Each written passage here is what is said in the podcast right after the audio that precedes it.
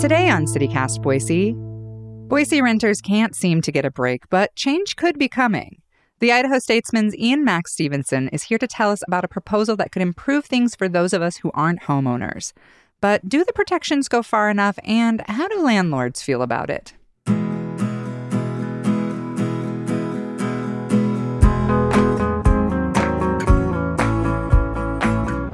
It's Wednesday, August 2nd. I'm Emma Arnold, and this is what Boise's talking about.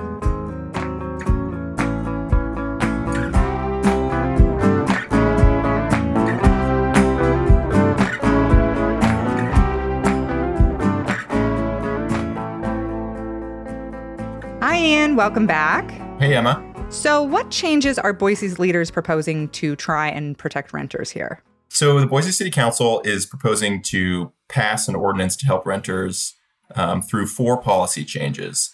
The first would add language prohibiting retaliation against renters. This is an effort to allow renters to do things like ask for maintenance or raise other concerns with their landlord without the fear of it coming back and biting them somehow.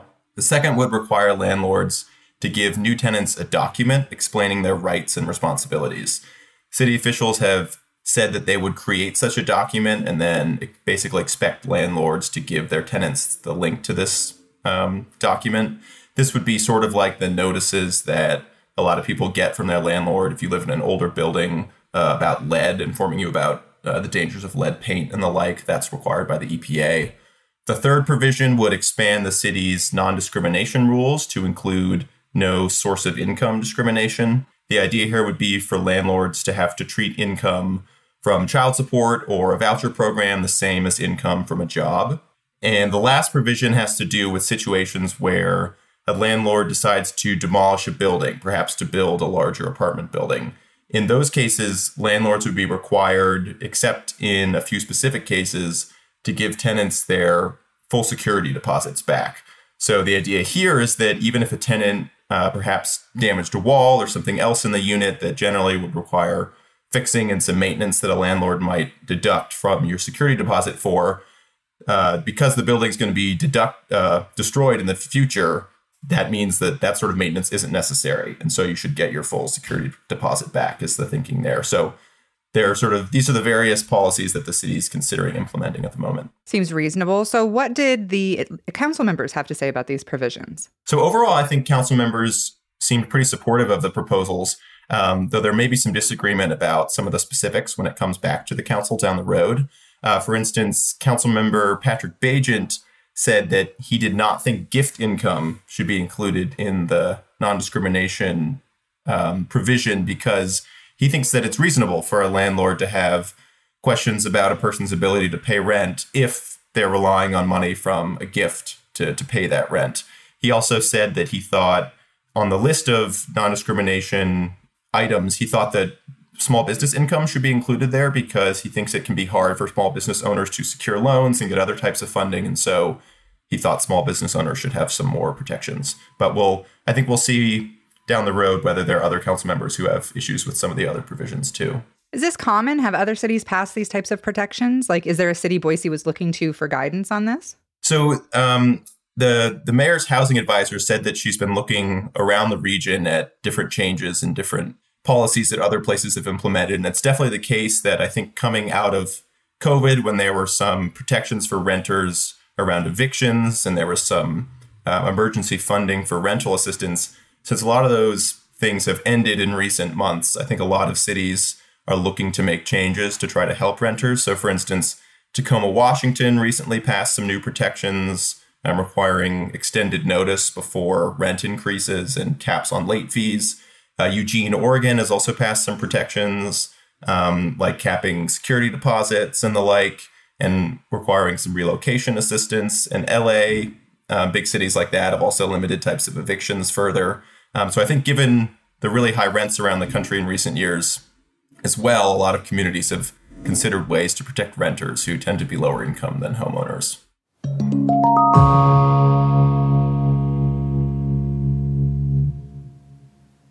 So, has the city implemented other laws aimed at protecting tenants in the past, or is this a first? So, in 2019, Boise capped rental application fees at $30. This was a proposal from former council member Lisa Sanchez.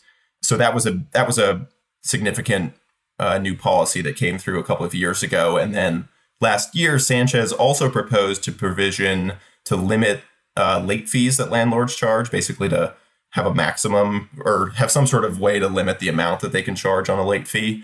But instead of a city ordinance, a bill actually ended up passing the state legislature last session that requires rental late fees to be quote unquote reasonable and stated in in your lease agreement. So that new regu- regulation actually became effect or on July 1st of this year. So there also has been a sharp rise in eviction court hearings in Ada County this year and federally funded, as I mentioned, um, emergency rental assistance begun during the pandemic early this summer um, has has ended. It's been depleted. Um, so I think amongst rental advocates, there's concern about the challenges that tenants face. So, are there any protections that the city was not able to implement? Yes. So I think the big one, and this is a thing you hear from a lot of tenant advocates, not just in Boise, but around the country, is some sort of rent control or rent stabilization, trying to find ways to actually cap how much rent can be increased on a given property. Idaho law forbids cities from capping rents in that way. Some states have those sorts of protections, um, places like California and New York, but you can't do that in Idaho. So if a city council wants to try and protect renters, they have to do so by other means. So, as a reporter on this issue, have you heard from renters or landlords in Boise about whether they like this? Like, any idea if this is something people want? Does it go far enough? Yeah, that's a that's a good question. I have not yet heard from renter advocates about this. The city says that they did a lot of outreach to tenant groups as well as landlord groups to sort of see how they felt about various provisions and to get feedback on them. I think um, going forward, this is going to come back to the city council for a public hearing and that'll be an opportunity for members of the public to talk about whether they like certain provisions or whether they don't. And so I think that'll be a good opportunity to hear from renters about whether they think these protections will help them, whether the things that have been left out that they still want to see, and then we'll see how the council responds to that. So what's next? When might these changes go into effect? So they'll come back to a public hearing sometime after the city council summer recess, so likely in um, a couple of months. And then if they pass an ordinance, if they get something together, um, that they can all agree on, then it'll likely go into effect in January of next year. So, what about landlords? Are you are they going to push back on this? Have you heard anything from them? Like, do you think that they'll that they'll be into this, or or do you think there'll be some pushback?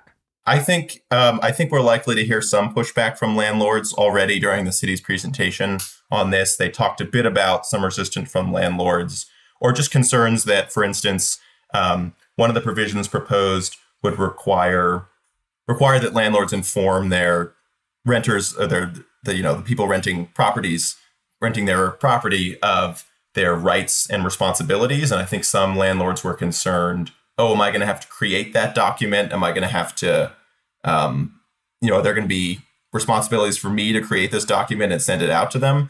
The city, though, has proposed to create that document themselves, and the landlords would just have to like link to it or print it out and give it to their tenants. And so um, I think the thinking there is that hopefully that'll assuage some of the concern that landlords had about what their responsibility will be. But um, I think we're likely to hear some more concerns um, about this effect that could this could have, especially on sort of small operation landlords.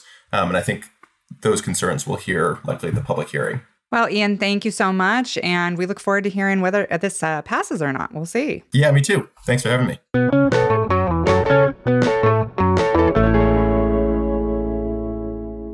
Before you go, some less good news for renters.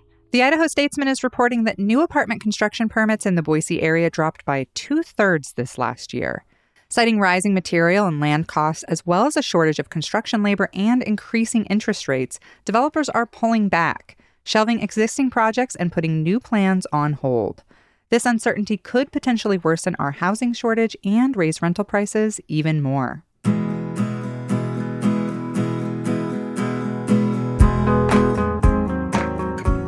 That's all for today here on CityCast Boise. If you enjoyed the show, check out our website for online guides to Boise and more. We'll be back tomorrow morning with more local stories from around the city. Bye.